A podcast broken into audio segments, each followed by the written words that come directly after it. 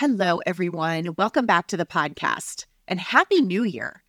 So, just in time for the new year, I have Jade Sol Luna on the show for some Asterian Astrology 2024 predictions that I know you will find insightful. So, after my first reading with Jade, I knew that this guy was onto something that is literally about to blow the astrology world up. I feel like I did when I first found human design, and I was like, why isn't anyone talking about this? This episode is so juicy. He's a self confessed controversial astrologer and has a profound body of work that started on his own journey through a silent meditative process in India, where he dissected a lost book of Alexander the Great called the Yavana Jataka. So he was the first astrologist who predicted the world events in 2020. Yep, that one. Jade predicted it. So sit back and listen in on this conversation. It's quite juicy. We talk about Asterian astrology and how it compares to tropical astrology, how tropical astrology is different than sidereal, why mainstream astrology is not the most accurate, how the gods and goddesses rule over our consciousness. We even go into the divine feminine and divine masculine and our roles in karma here. We talk a little bit about my private reading with Jade, and then the part I know you're all waiting for how Jade sees our evolution with money in 2024. All right, you cannot miss this one. I hope you enjoy it. Please shout this out everywhere. Tag Jade, tag myself.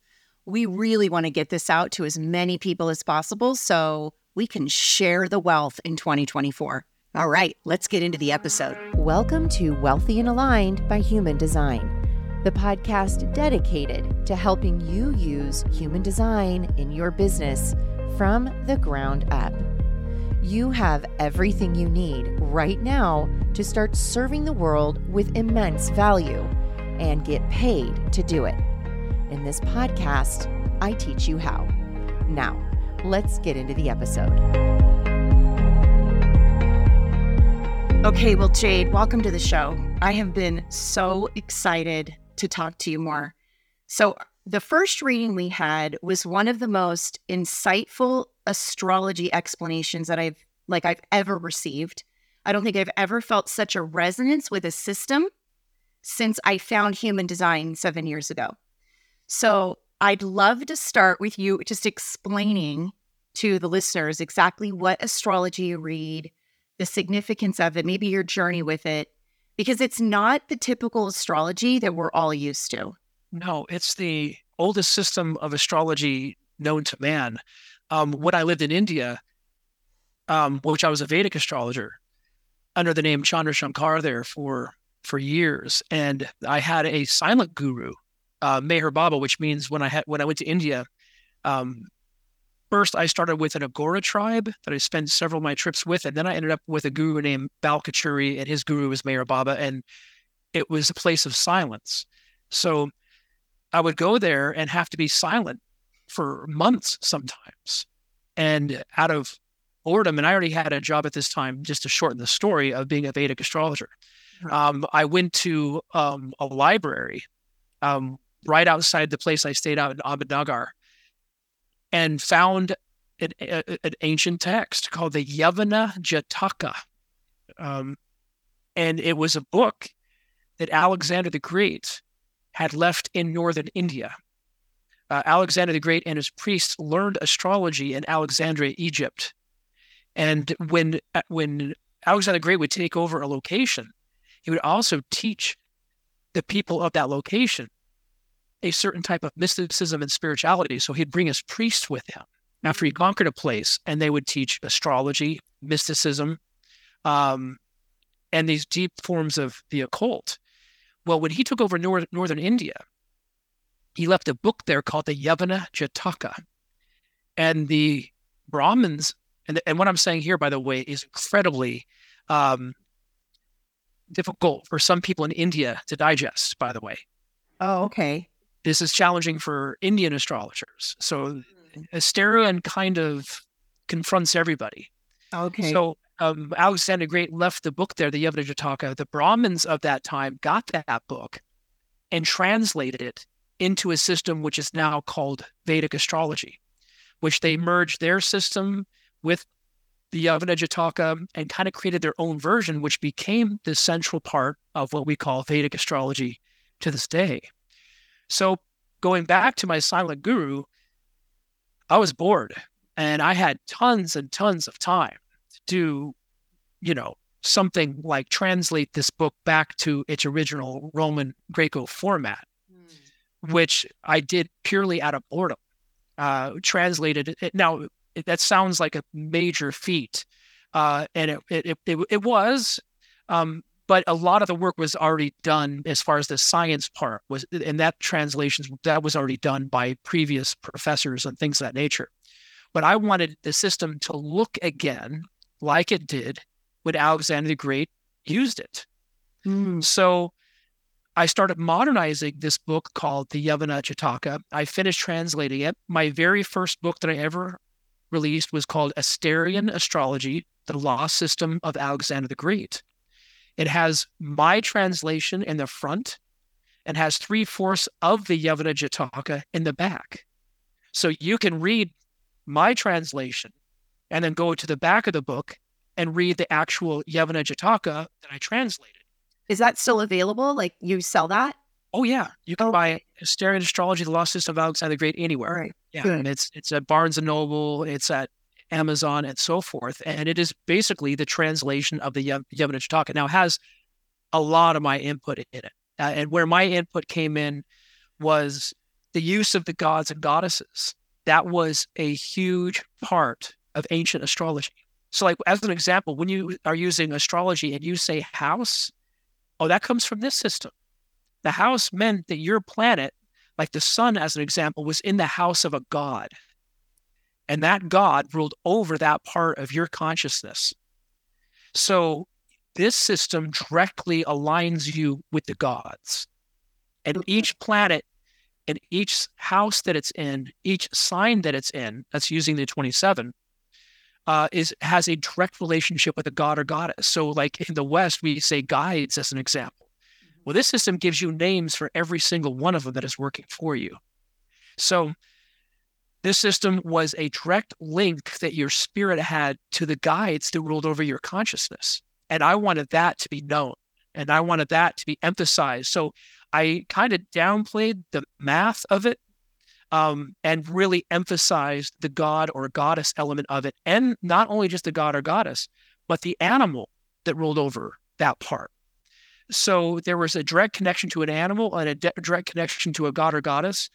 And when I finished this system, the translation of it, I was still giving readings as a Vedic astrologer. Um, and I'd go back and forth between Joshua Tree.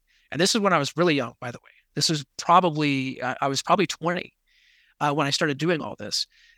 And going back and forth between Joshua Tree and India. Um, when I started using this particular system, my business changed. Wow. Rapidly as it not just from the accuracy, but from the actual union and relationship you have with the deities all over your chart. And and that was very interesting people to hear people to hear their animal totem. Yeah. Um, the animal totem was something I really constructed and put together on my own, but it was not me using my own science. It was using the science that was laid down in front of me and creating an animal totem with it um, and then putting the relationship with the gods and goddesses right there up front. Now, also, when you must start making predictions with this system, it's like you're getting directly aligned with these gods. Like, I, I don't know if you heard, I'm the only person that publicly predicted the pandemic beforehand. So let me explain how easy this is. Um, there was an eclipse in December 25th, 2019, that eclipse on Christmas of 2019 eclipsed every single planet. We've never had an eclipse like that. The eclipse was so powerful, I've been talking about it since 2005 publicly, which means people can hear me.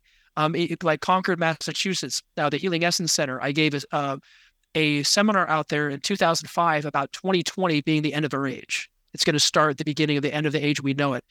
The eclipse of 2019 in December was so profound that every planet being eclipsed was going to change the planet permanently. But specifically, the eclipse was ruled over by the god Typhon, who is the Egyptian god Set, who's the god of plagues.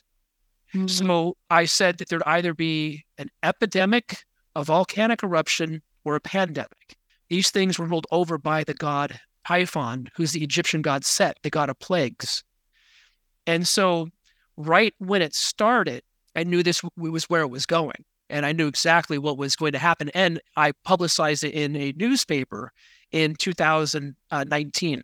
Um, one of my clients, um, she got an earth change reading with me, and I told her, I said, um, the planet is literally going to change rapidly overnight in 2020. Wow. Um, as the Egyptian god Set will take the planet over that particular year, and he is, you know, about massive transition. It doesn't matter how this pandemic started, whether a man did it, whether a bat did it. Right. The universe said, we're going to do this. Right. Because the god of plagues had the right to do so, and he was given the power to do so. So I would always say to people, they were like, oh, well, this is the reason for it. I'm like, it doesn't matter. It's happening. Which means to pass through the law of the universe and manifest it here on this earth plane because the planet is going to be upgraded from this permanently because this would start the beginning of the end of the age in my system. We're getting ready for a brand new age in 2070, and we're now in a 50 year countdown to the end of that age. Mm-hmm. So, anyways, in short, the predictability with this system was unlike anything I've ever used. Um, and so much so, I kind of lost interest in the predictive part. I got more motivated by how to help people align with these gods, goddesses, and these animals that rule over their nature, saying, you know, I'll make public predictions, but in my charts, the ability to help people align with their greater higher self was just incredibly high. But so this was a translation of an ancient text that Alexander the Great left in India. And in my book, uh, Asterian Astrology, The Lost System of Alexander the Great, I have phrases in there throughout Vedic texts where even the Brahmins in India were praising the Greeks for bringing them astrology. So we think, well, you know, the Greeks created Western astrology. No, they didn't. The Greeks were responsible for Vedic astrology. The whole awareness of where astrology came from is tapping into one of the biggest conspiracies you would ever find on this planet. Oh, yeah. And I would love for you to speak on that a little bit. Okay. So mm-hmm. Ptolemy is the godfather of Western astrology. He created the Tetrabiblos, which is the book that was the foundation of Western astrology. His guru, though, was Hipparchus, who created the system that I use. So the big conspiracy is why did the godfather of Western astrology renounce the teachings of the greatest astrologer that ever lived? Hipparchus was so advanced that he had calculated the ages by the wobbles of the Earth's axis. He could see through the ecliptic moon how the Earth was wobbling. And this is how the Egyptians came up with ages even before him. He reconstructed ancient astrology that existed thousands of years even before him. So he was probably even in the Bible when they talk about the wise men from the East heading to the, following the stars. I believe they actually specifically were involved with Hipparchus. That he was again the most advanced astrologer of all time. So why would Ptolemy renounce all of his work and reconstruct a system that his guru didn't put together or create? Well, a lot of people don't know that Ptolemy became Catholic in his lifetime. And so, right there, you have a motive you have a reason. Because in ancient time, there was a battle between who had more clout priests, Catholic priests, or astrologers. People were often seeking out one of the other. So in the world of Catholicism, they're like, well, if we are able to get Ptolemy and convert him, our priests win that war entirely. And that's exactly what happened. Yeah. Then Ptolemy um, then all of a sudden we have a calendar. We don't have the zodiac in the sky anymore. We have a calendar.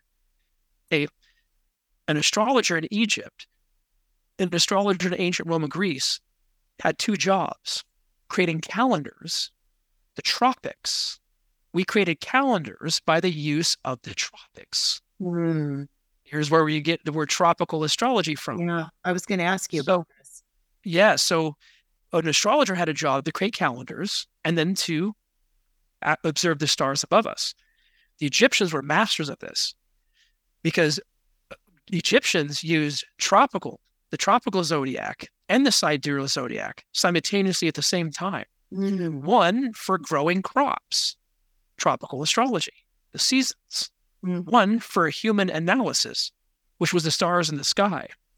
So, if you ever want evidence that the Egyptians used sidereal astrology, not tropical, it's written all over their stars in their tombs, in their their buildings. It's everywhere. I mean, you can see all over that they had used sidereal astrology, not tropical. So when Catholicism was born, they made observing of the stars in the sky illegal, which means in ancient time, you could t- pull out a telescope and observe the stars and put a chart together through planetariums, observatories. So that's a, very interesting factor there we would look at the stars with planetariums and observatories that were built to calculate horoscopes for people. So Catholicism was born, they created anti divination laws, making astrology legal. What was left was the calendar. Mm-hmm. So when the observing of the zodiac became illegal in the sky, the zodiac of the or the seasons replaced the zodiac. So the first day of Aries is the first day of spring. That's when we should be celebrating January 1st. We should be celebrating the new year on spring equinox.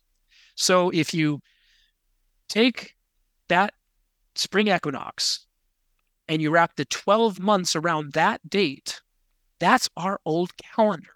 Mm. Catholicism put the names of the zodiac signs on top of it and called that astrology.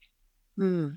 The problem is, so some people can say, well, maybe the seasons work for your personality. Maybe we should be using the tropics for personality.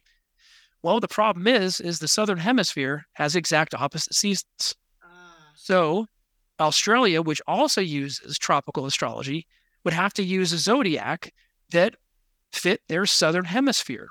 So eh, you can hear me say on online, well, you can't apply northern hemisphere seasons to the whole globe and call that astrology. It mm-hmm. doesn't work. Yeah. So Western astrology is a northern hemisphere calendar that we should be using and observing for seasons, for the growing of crops, and for the positioning of, you know, the sun in relationship to the seasons. But as far as astrology, which means the science of the stars, that is observing, you know, the science that's above us. Western astrology is the only system that has ever existed that does not use the stars in the sky. Yeah. And astrology means science of the stars. Yeah. So it's very complicated, and I and it is very upsetting for people. You know, in, in the in the between my last podcast and this one, I, I can't tell you how many comments I've had to delete on my Instagram. Mm. They were pretty harsh and negative because this is a constant battle. You know, and people automatically run to, but I feel like that side. Mm-hmm. I don't feel like my sidereal side. And my response to that is, first of all, you don't know the 27.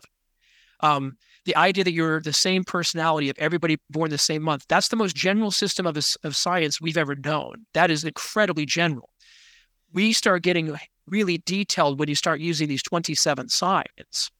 First, you have to know your 27 signs. I think what when you are before you can actually say, I don't feel like that sign. Second, You've been told you've been that sign your entire life. And we, as mystics, know astrology is real because we've reincarnated as astrologers over and over and over again. We just didn't reincarnate in an age where we weren't using the zodiac in the sky.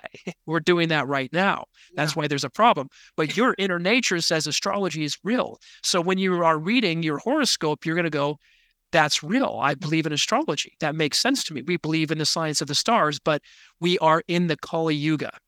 And we are in the core of the Kali Yuga right now, which means whatever is mainstream isn't real.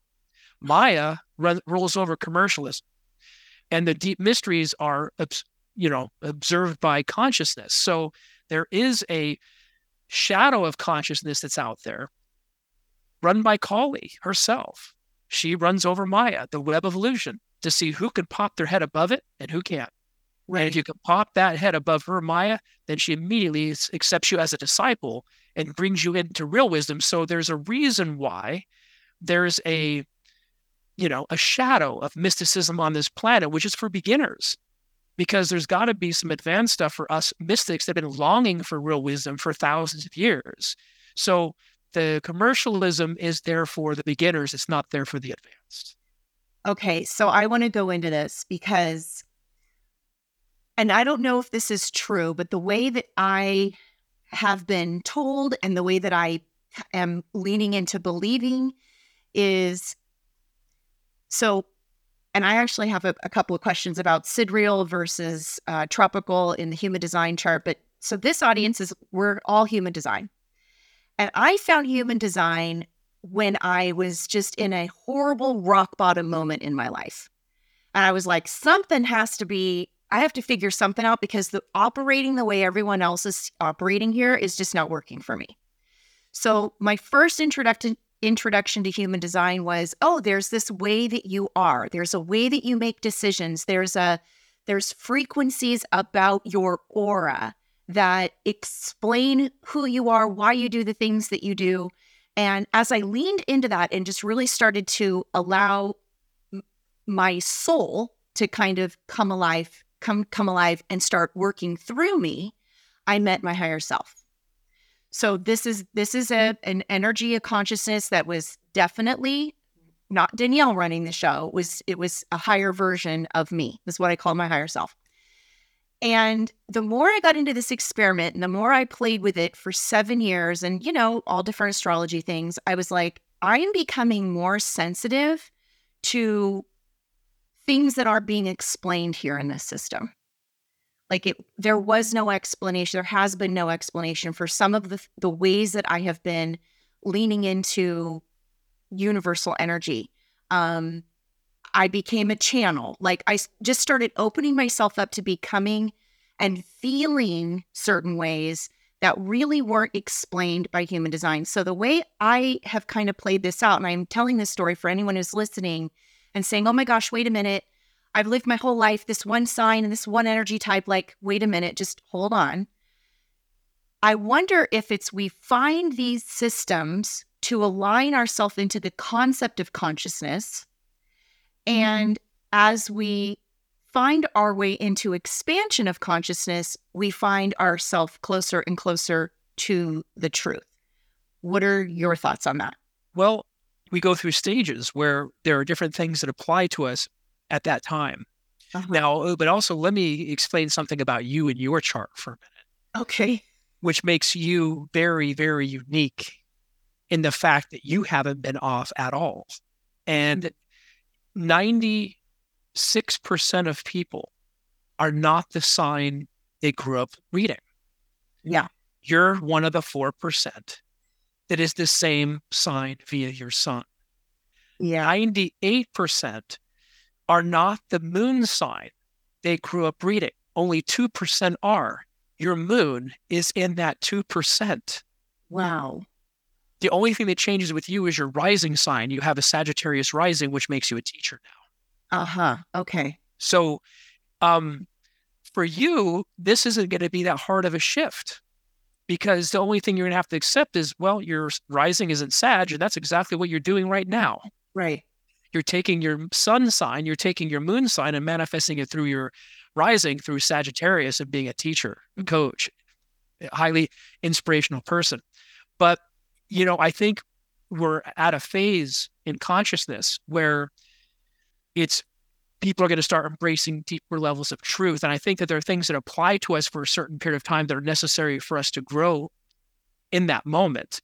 But I think that we're getting ready for a much larger explanation for ourselves. And I so I think that it's we're entering a phase right now, even universally, which you can clearly see on this planet, where I think deeper truths are going to start entering more into people's consciousness. But mm-hmm. it's hard for people, and I don't know if I'm answering your question directly, but you know, um, we have certain things that are ingrained in our consciousness, and they're there, uh, and they have a purpose and a meaning for a period of time. And I think we're changing out of that right now. Yeah, yeah. I guess um, I just know how protective people are of like, you know, oh, I'm a Leo. If you tell me I'm not a Leo, I don't believe or I I have such a like an internal crisis about it.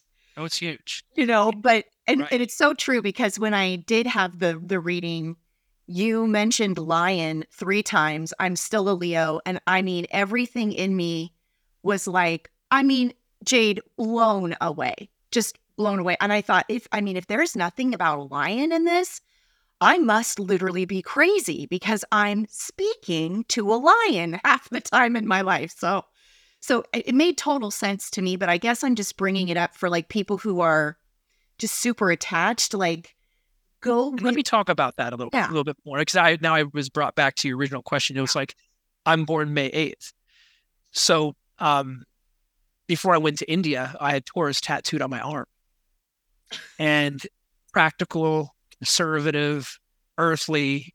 I'm none of those things. Yeah. Yeah. I've never been practical, conservative, or earthly, but man, I certainly believe that I was because I believed in astrology. Mm-hmm. You know, and then I go to India, and this is a true story. My guru pulled out my chart and he was like, Oh, you're a Bharani. That's a type of Aries. I'm like, What?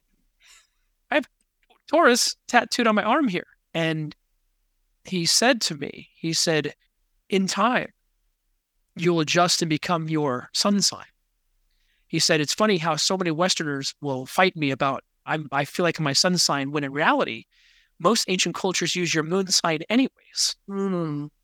And your moon sign is really what was, and the evidence I have behind that, and, and the evidence that I actually have around Greeks using sidereal astrology is astronomical, um, including kings putting their faces on one side of a coin and putting their sidereal sun sign and moon sign on the back, mm. where you have uh, current people finding ancient coins going, it's interesting. They have their actual birth dates on these coins, but they don't have their actual real sun signs on them. I'm like, oh, no, they do. They're just using sidereal. Um, but, you know, it was interesting when he said I was an Aries because I was an athlete in high school. And I was like breaking records as an athlete in high school. I was trying to be uh, a running back to be a running back for the ASU Sun Devils in high school. Um, I was so athletic that when he called me an Aries, I fought him because, oh no, astrology is real. You can't tell me I'm not a Taurus. But when I sat back and really thought about that, I got it. But what I got even more was being a Cancer moon, not a Leo moon, mm. because I was someone that was very popular in high school, but didn't like being around people. I would often run off to the desert, even in high school. And which is fascinating, I went to parties growing up where there would be an astrologer there guessing people's sun sign. And guess what sign I was guessed twice? Cancer.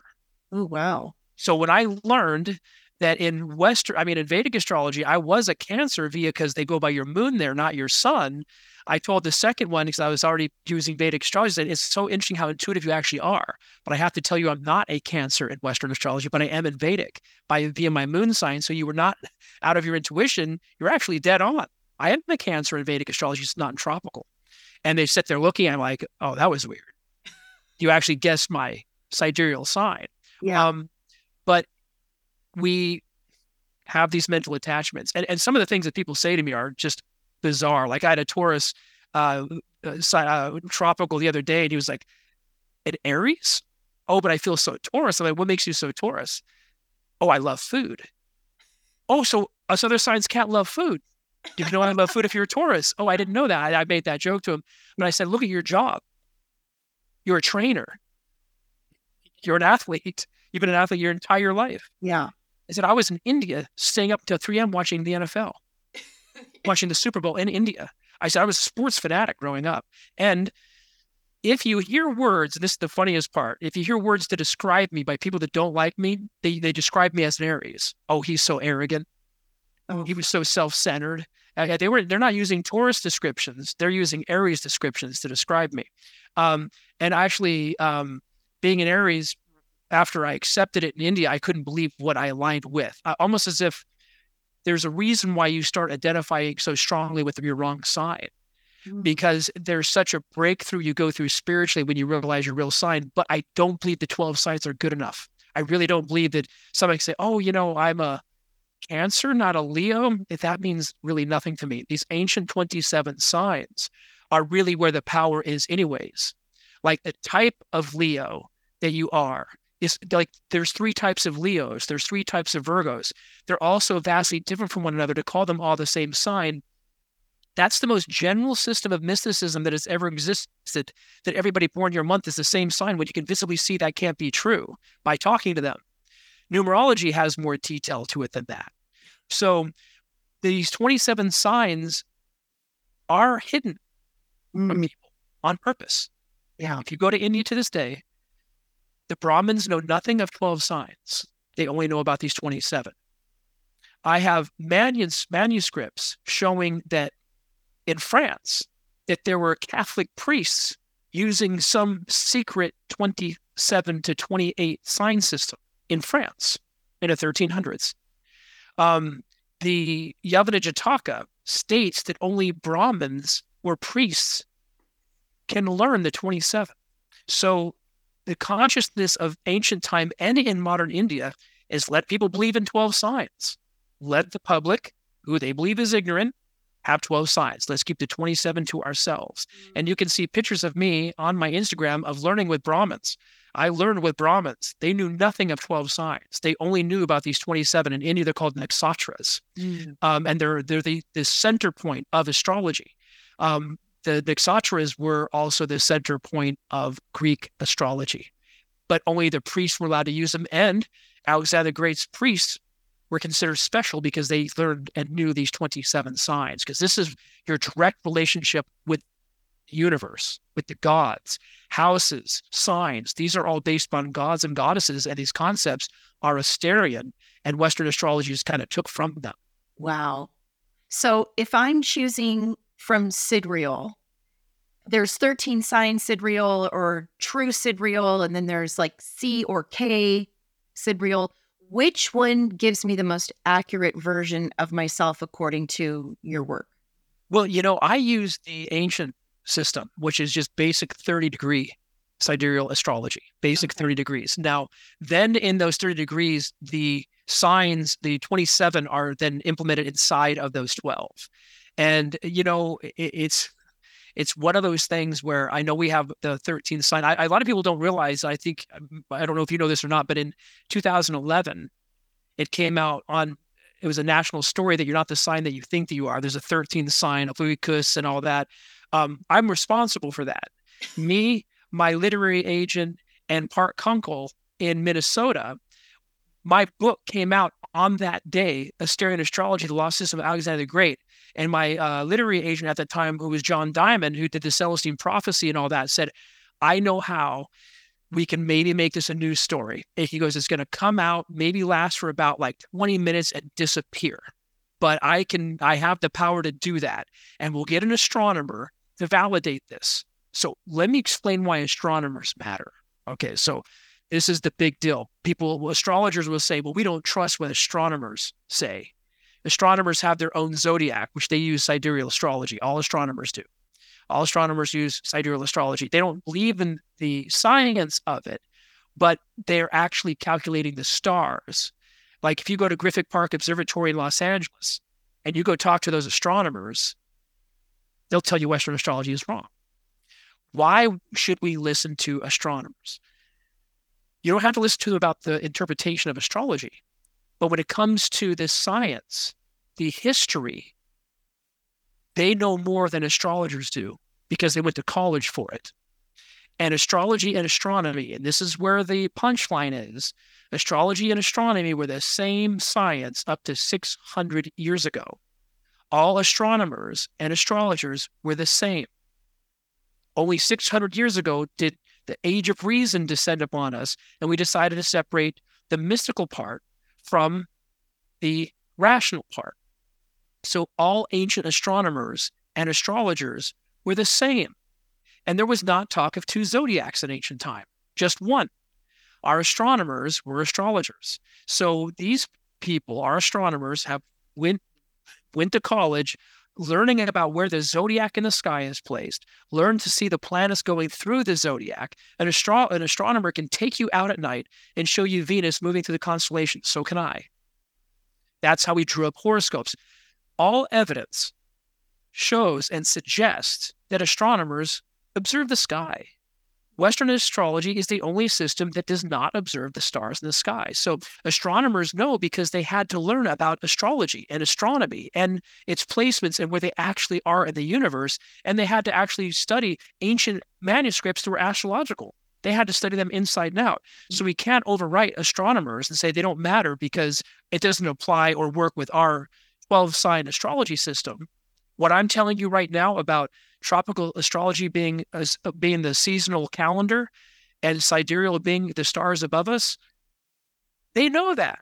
They're going to agree with me because they've studied it and seen it. They had to study Greek literature. They had to study Egyptian astrology. They don't believe in the meaning of it, which we do, but they know exactly the facts of who was using what and why. And they will all tell you. Any astronomer will tell you astrology is a joke. Mm-hmm. It's an mm. old calendar. Art Kunkle in Minnesota, oddly enough, was open to the idea of his name being used of saying you're not the sign you think that you are. And there's a 13th sign out there, which we can choose to use or not. I don't care about those 12 or 13 signs at all. The gods and goddesses exist inside of these 27, and they matter the most to me. And I think if people were to align with these 27, they wouldn't have a hard time making the adjustments or letting go of that sign that they think that they are. Yeah. Yeah. I mean, I just feel like so the gods and goddesses, they rule over 27 stars. Is yes. that what I'm hearing? Okay. There are 27 main gods that are the hierarchy. Mm-hmm. And they run the show. I'm pulling up your chart, by the way. Right yeah. Okay. Yep. And so, um, yeah, th- these 27 gods were the, I'm not going to say the Olympian gods because some of them were not, but they were the gods that had a direct relationship with human beings. Some gods chose not to interact with human beings at all, mm-hmm. but these 27 had a responsibility with human nature.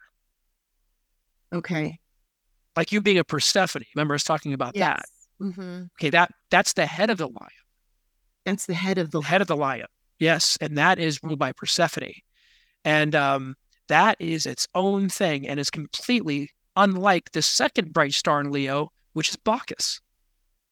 And then we have, and that's the heart of the lion. And then we have the tail of the lion, which is Hymenaeus.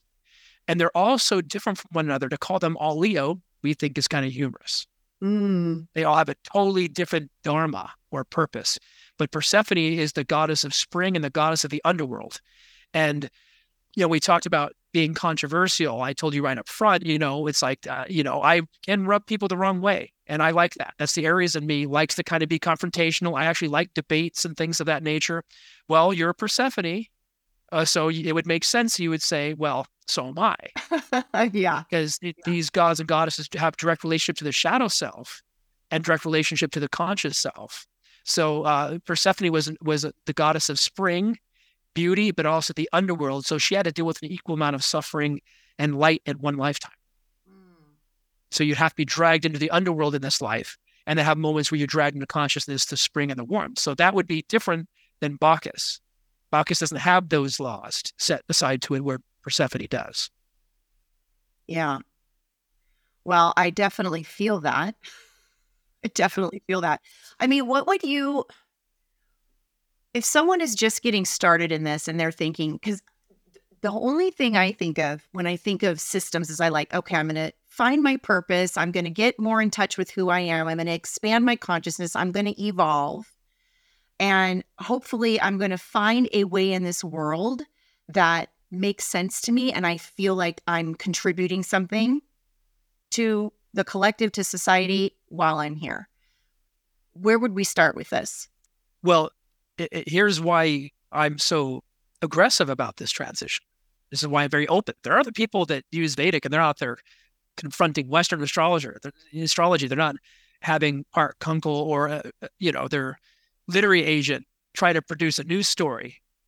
Which when when the news story came out, we were blown away. Like there we and we celebrated. We knew it was going to be cut down. And by the way, HarperCollins and a lot of these publishing companies know the zodiac is wrong but they make $56 million a year from astrology. So don't, well, I'm not going to say don't, but you can't tell me that these people are not trying to make certain people like me don't have a voice. Mm-hmm. And that, as a matter of fact, since I've been around and other people, these people have put a tremendous effort in making celebrities talk about their sun signs on TV. Mm-hmm. They put money into that. So when we had this story come out, they immediately got to Justin Bieber and Taylor Swift and said, Go tell everyone to go back to their sign before. Mm. This is a joke. And, and it worked. But we were so happy that the story came out that we were like, we didn't care. We're like, that's going to grab a lot of people. That's going to grab a lot of people. But, you know, here's the truth and why I'm aggressive about this. You're on this planet for one reason, and that's to realize who you are. You're not here for any, of, you're not here for the white picket fence. You're not here for anything other than self realization. There's no other reason why you're alive. That's why this planet is so hard. This planet has always been hard. 4,000 yeah. years of human history, only 27 years of peace in that 4,000. Earth has always been like it is now. It, it's, it's a mess, always, because we get God realized here. Earth is school, it's not your home. Mm-hmm. There are realms higher than this that are our home. And this is why the earth always makes certain that we're kind of in some type of turmoil down here so we can graduate from this earth plane and go into higher consciousness. But we're here to find out who we are. Mm. So to be aligning with a sign by birth that you are not, and believing that you are something that you are not, and strongly as your mind is developing as you're a teenager reading your astrology sign, you're going to believe you're that sign. You're still letting that old Catholic nature rule over. So, so we have to, from who you are. It keeps you from knowing who you are. This veil of Maya, which is to your own purpose, having you align with a sign that you've never been. I I cannot tell you how much happiness I would have had as a teenager reading Aries, not Taurus. Right. I was an athlete in high school. Mm-hmm. I was reading Taurus, going, I do love food. I am stubborn sometimes. I, I, find out the Aries is equally stubborn and headstrong. Yeah. Um, but I can't believe how much more alignment I would have had with myself. And I think that we're at a stage now where it's time for people to start aligning with who they are because that's what astrology's job is to do. We as an astrologers have the right to align people with their higher self. So if you're aligning someone with a sign that they're not, you're not doing that person any justice at all. So someone could say, I went to an astrologer and they said I was going to go through a hard time and I did. Why did that happen? A Saturn return is a Saturn return in both systems. Uh-huh. So you an astrologer that's using tropical can tell you, hey, you're going to go through a really hard week as Mars is going to conjunct your natal Mars, or you're going to go through a Saturn return, and they're going to be right. But it's all being done in the wrong signs. Yeah. Well, I mean, but because we have the right as human beings to realize who we are. And that's what our job is. And that's why we're here on this earth is to realize who we are. We mm-hmm. can't be aligning with signs that we're not. Yeah. We can't. Yeah. So this is kind of off the topic, but well, I guess it's not really off the topic, but I've always had this feeling like I just want to be done here. Like it's not that I'm not going to participate and do the thing here and self realize I I can't get out of it. I definitely know that. But I have this feeling like I just don't want to come back. And that is different from other people that I talk to. They're like, they love it here. They want to, they they don't feel like there's enough time in their life to get through all the things they want to do. And I'm just like, I'm kind of done here. I don't want to come back. There's five living masters on this earth at all times, and they're hidden. There's saints like Yogananda that are visible people, but there are five living masters, and they're hidden. They're not public ever they imitate the Christ, the Buddha, the Krishna, and Rama. One of them is a dark master and keeps this planet in constant turmoil because his love for humanity is the greatest. So here's a lot of reverse, you know, psychology for you in the realm of spirituality. There is a master that does nothing but create calamities on this earth. So he can get every human being to a place where they start going, you know what? Maybe I don't want to be here anymore maybe I don't want to keep going through these challenges and suffering of the earth plane. I want to stretch my vibration to something much higher than here. Mm. And that means this master has done his job in your life. And because you're connected to Persephone, you're directly connected to that one master. So I'm connected to Hades, I'm directly connected to that one teacher of uh-huh. calamity. So my controversy is I tell people, you know, life is tough, it's hard. You have to be able to handle anything. True peace comes when you are capable of enduring anything. Mm. Endurance is an extremely important part of spirituality. And this earth is making certain that people can have endurance. Look at Christ. Look at Buddha. These people didn't have easy lives. They were beings of endurance. Yeah. And those darker types of masters were directly working with that one being to make certain that suffering existed. So that being can also learn endurance too, because then he becomes the king of endurance. You know, these great enlightened beings are the kings, our enlightened queens are all the kings or queens of endurance. These are the, our saints, these are our masters.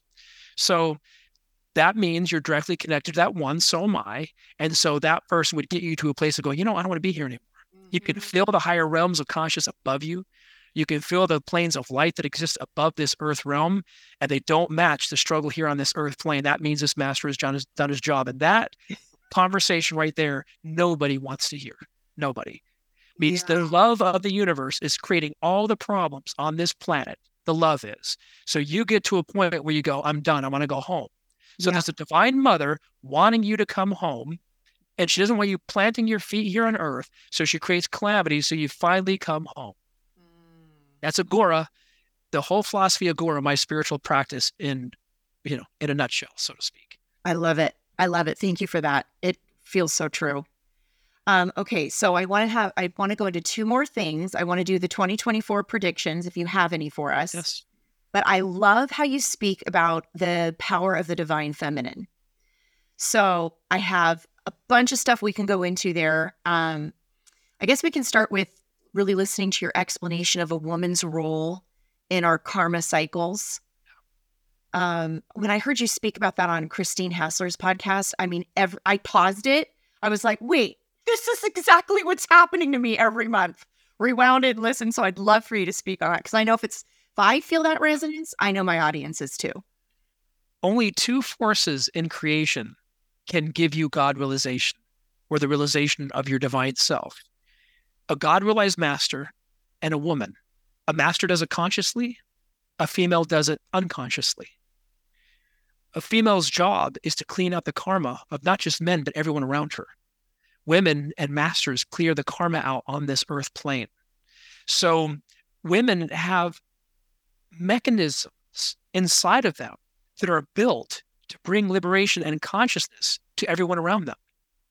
And and and I worship I worship the goddess Kali now. I'm on my 27th year of just worshiping nothing but the Dark Mother. Mm. Hecate, Kali, same goddess, different, you know, traditions. There is a button in the female form that is to break down the intellect in men. The mind is what's interfering with the heart taking over.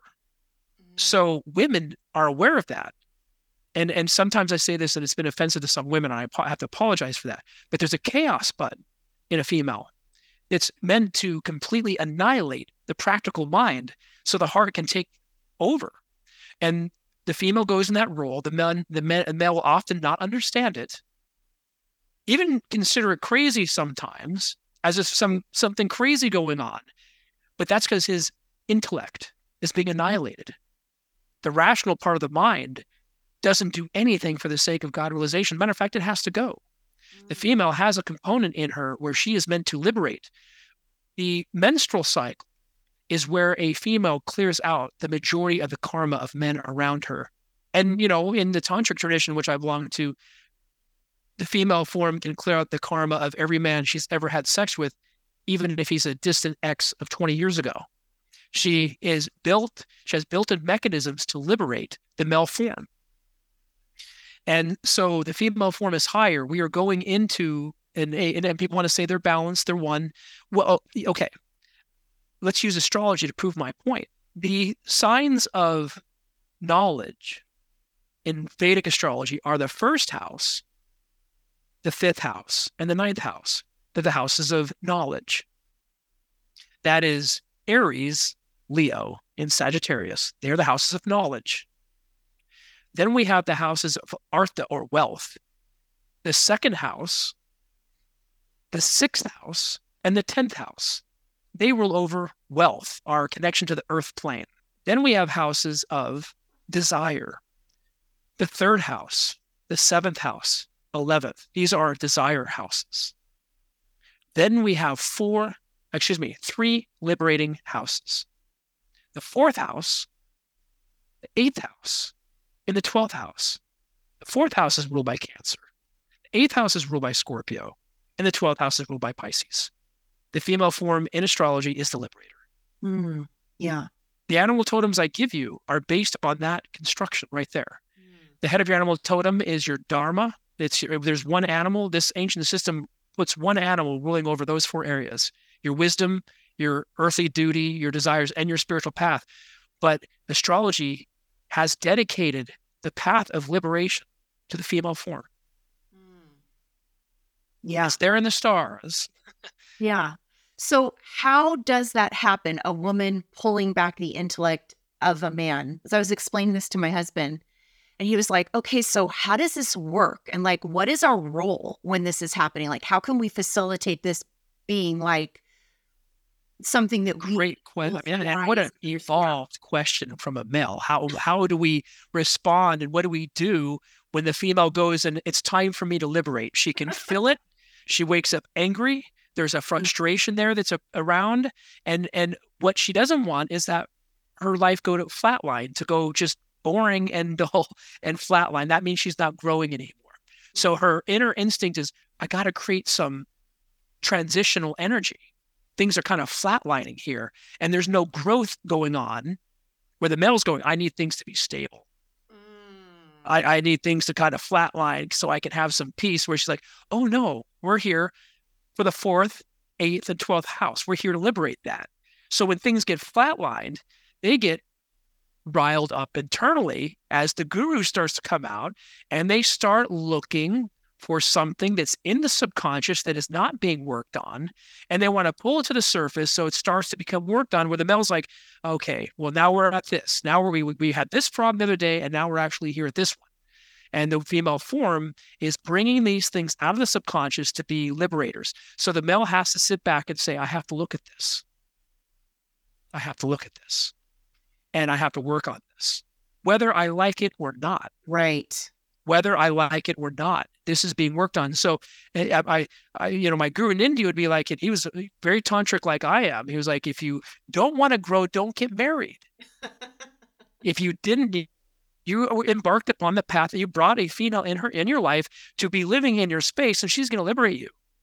And those crazy days are the days she's actually doing it Yeah. He's you're like, I've got no grounding and everything's kind of like up in the air right now, nothing's going on, that means that flatline energy has just been kind of knocked back. We're going to grow today. Ah. You have to sit back and embrace it and accept it and honor it. But you also have to provide emotional support to her while this is happening. I believe the problem that we have as men is we don't know that that's a function in the female form that's a liberator, and we kind of see it as crazy. Oh gosh, she's crazy today. I'm gonna go hang out with my male friends. We're talking about how crazy our wives are. right. No, there, there are a bunch of liberating beings in there trying to bring the things up that need to be worked on because they don't want to flatline, and nor do they want to be in a situation that's flatlined and dull and boring. Mm-hmm. They want to keep growing. So he has to honor that. I, I could say that sometimes he should provide balance to her there. And I think there should be a balance between him providing a support during it Mm. while she's in that space. And then you get a little bit of balance, you get that growth, and then she can also feel comfortable while this is happening as well. But, you know, it, it's a chaos button in the female form that's bringing things up. So there can be change and transformation and liberation. Again, astrology confirms Cancer, Scorpio, and Pisces are our liberators.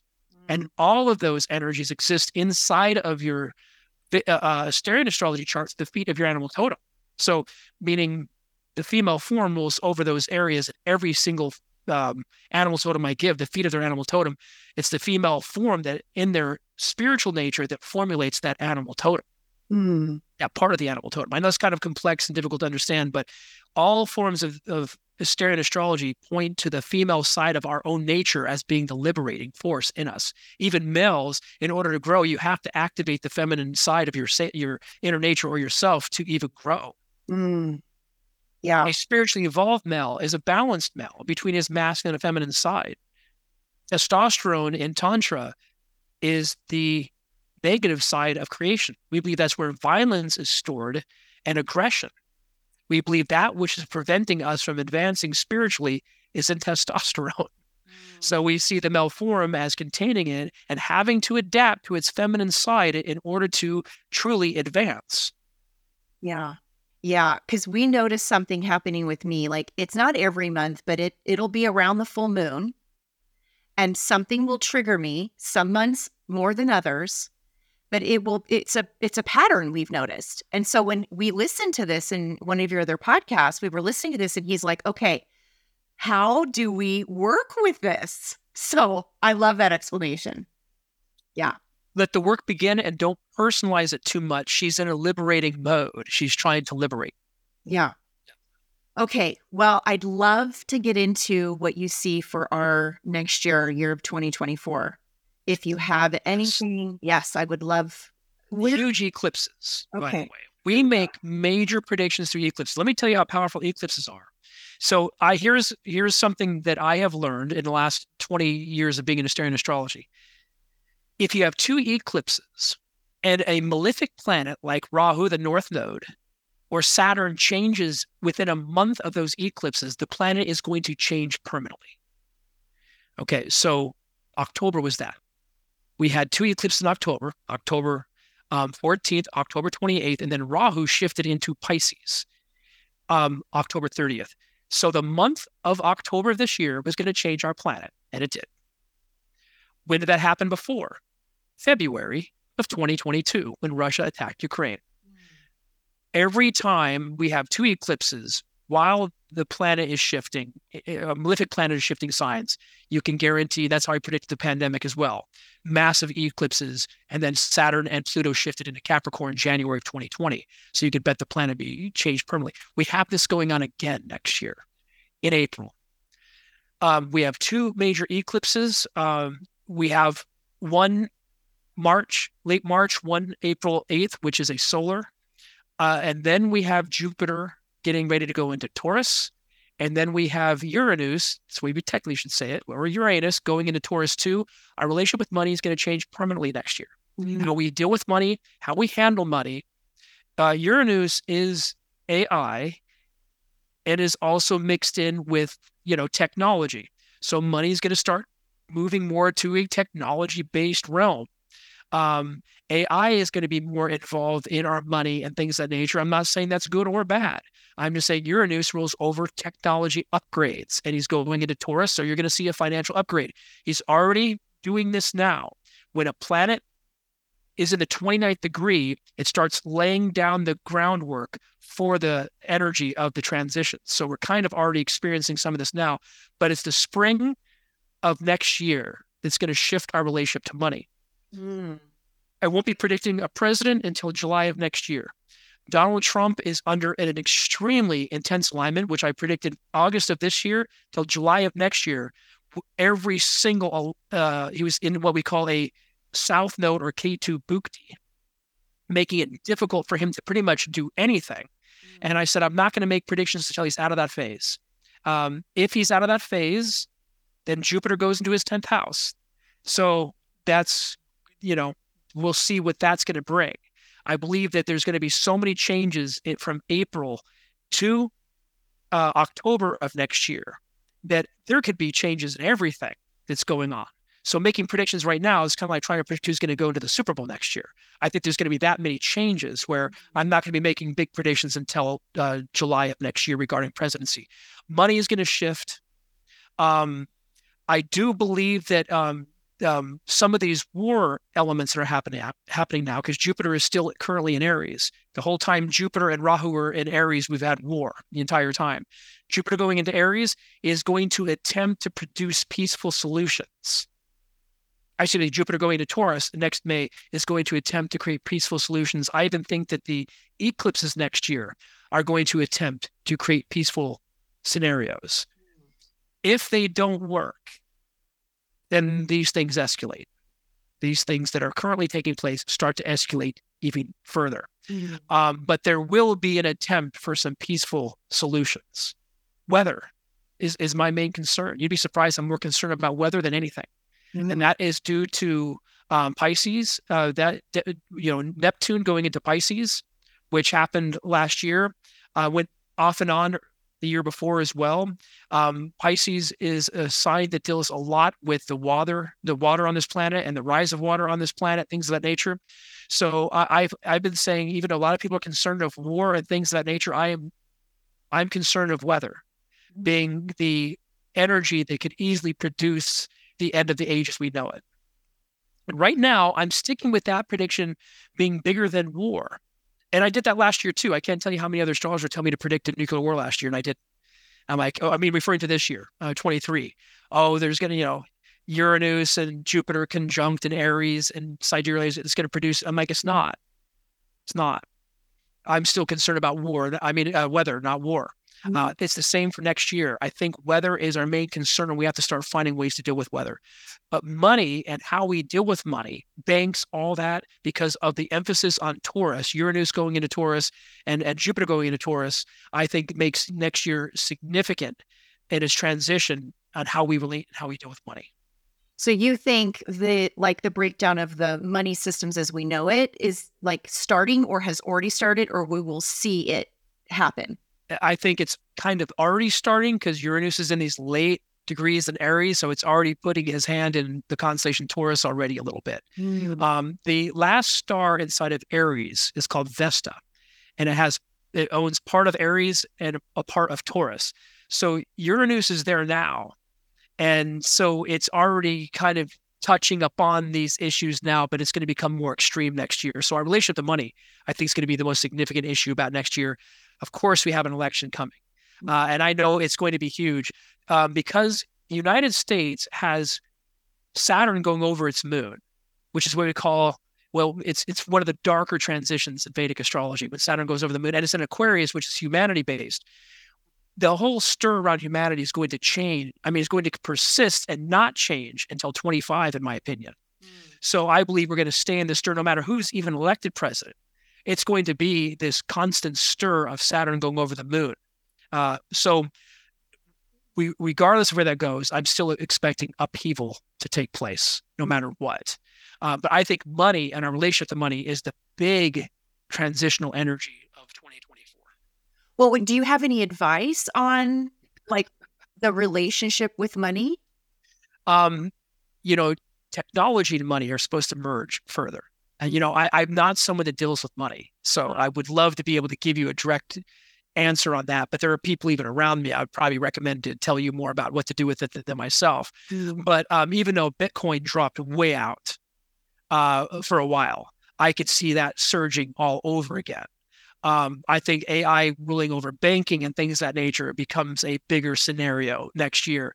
And, you know, I could see a lot of people, you know, feeling a great need to pull their money out of big banks and stuff like that mm. and start trying to figure out how to deal with money. I believe that the answer isn't even there yet on how mm-hmm. to deal with what's coming because because of AI and things of that nature, things are escalating so fast, we actually don't even know what to do. Right. And I can feel that because even my own self, I'm like, well, what do I do with my money in my bank? Because I know this astrologically is coming. I can see it. I still don't have an answer though yet because that's not something that I've fully invested in. But you know, people that do have told me to invest in Bitcoin. Um, and, they're like, no, it had a really bad run recently, but it's going to surge back. And there, there, and it's interesting. One of my clients who does deal with money, we had a conversation last week, and I told him about my May alignment. I said Jupiter goes into Taurus in May, and Uranus goes in late May, and I said that's going to change our relationship to money. And he said that is the alignment that we're talking about right now. He says, well, I'm going to take the alignment you're talking about and connect that to what we're already talking about in Bitcoin. He goes, I'm expecting Bitcoin to explode March and April of next year. And he said, so that coincides with your date because I believe big alignments start about a month or two in advance. Mm. Um, so, you know, I'm expecting earthquakes to become a larger scenario because of Taurus being an earth sign, Uranus going into Taurus. Um, I've witnessed Taurus producing um, bigger types of earthquakes, although earthquakes I've been predicting very accurately, accurately through um, squares and conjunctions of uh, Neptune and Mercury. And not 100% certain why, but the relationship between Neptune and and uh, Mercury has produced some of our bigger earthquakes, but the emphasis on earth signs and watch these random things like big train accidents. Uh, mm-hmm. Taurus also rules over trains. Um, every major train accident we've had in the United States has coincided with the constellation Taurus. Um, so I am anticipating like train accidents, earthquakes, things that are earth related. Mm. Um, now, it doesn't mean that Taurus doesn't rule over war either, because the first star inside of Taurus is Vesta, which is a war sign. So I'm expecting war to still continue next year, but I think that we get to a place where the conversation of how to get out of war starts to take place as well. Nice. Nice. Wow, that was a lot. Thank you so much. You're welcome. Yeah. And I know everyone's going to want to book a reading with you. I know you're booked months in advance. So, where can people go to book their reading? And you can tell. I know you do a first reading is like the same for everybody, right? That's right. Yeah. That that reading is very important to me because it's where I get to really flex the muscle of what I've created. Where your animal totem, I get to align you with your gods, your guides, those energy that, and that you get to, you know, my my number one favorite element of being an astrologer is aligning people with who they are. Mm. And so you have to get that first reading with me first because you've never had a reading ever like you will have with me. Nope. Oh, natally, you won't have one like that. So you have to get that one first. Um, but Asterian, A S T E R I A N, AsterianAstrology.org is my website. Asterianastrology at priest.com is my email. And I only book readings via email because my assistant only works through email. So we can see the chain and the dialogue there. Mm-hmm. Yeah. And I'll put all those links in the show notes. I highly recommend it. Get on for where you're probably booked out in March or April right now, but you Yeah, I'm going into May right now. yeah. So definitely get yourself in there. Thank you so much, Jade, for making the time to have this conversation. Thank you so much for having me on my, your show. I was so excited to come onto your show. Oh, I'm so glad. I know I, you probably can see so much through that chart and just get to know people in that way. It's just such a gift that you have. I'm so grateful for your work in the world. I appreciate it, and I appreciate your work as well. Thank you. All right. Thank you for listening. If you feel like throwing some amazing karma out there, go ahead and leave a thoughtful review for this podcast and share it with one of your business besties. You can find more of me on TikTok, Instagram, and in my Facebook group. Find all the links in the show notes to never miss what's coming next over here.